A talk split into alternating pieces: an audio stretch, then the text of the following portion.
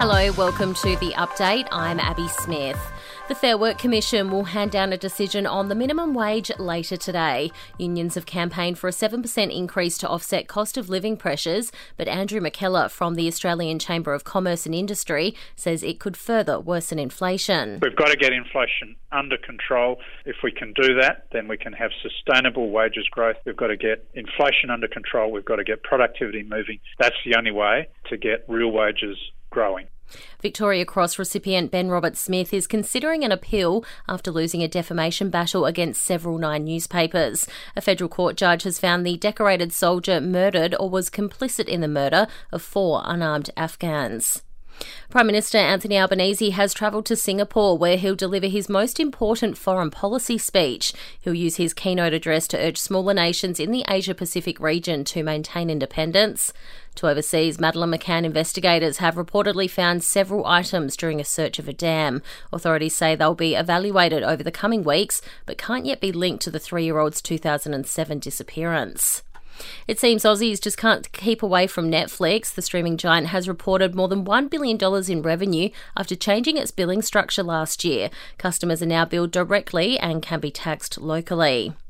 And the best pie in the country is from South Australia. Banana Boogie Bakery in Belair in the Adelaide Hills has taken out the prestigious title in Sydney at the national competition. The bakery also won Best Gourmet Pasty for their butter chicken flavoured pasty. They also won Best Hot Cross Bun back in Easter. Entertainment and sport next. Australia's Alex de Minaur and Max Purcell have both lost their second round matches at the French Open. de Minaur was beaten by Argentinian Thomas Martin Etcheverry 6 3 7 6 6 3. There's a noticeable absentee from Carlton's lineup for tonight's game against Melbourne. Paddy Dow is averaging more than 31 disposals a game in the VFL, but still can't break into the Carlton side, which has lost six of its past seven. Melbourne has made three changes, including naming Adam Tomlinson and Lachie Hunter. Nat Fyfe has agreed to a two year contract extension, which keeps him at Fremantle until at least the 2025 season. The 31 year old says he's looking forward to helping the Dockers win their first flag after what he describes as an interesting previous contract. We basically went through a complete list turnover and rebuild, and I haven't played finals since 2015, so I feel like there's been a lot of investment into the club, and the club has invested in me. In NRL, the West Tigers take on the Canberra Raiders to kick off round 14. Tomorrow, the Waratahs take on the Dolphins. The Titans go head to head with South Sydney, and the Sharks are up against the Broncos.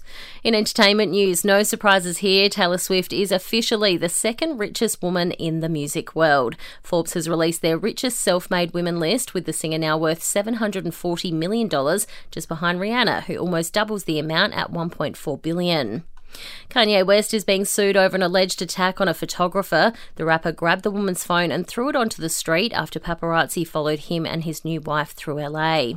And it seems the impending arrival of baby number four really was a surprise to Al Pacino. The 83 year old actor demanded a DNA test from his 29 year old girlfriend as he has medical issues and didn't think it would allow him to have more kids. And that's the latest from the Nova podcast team. We'll see you this afternoon for another episode of The Update.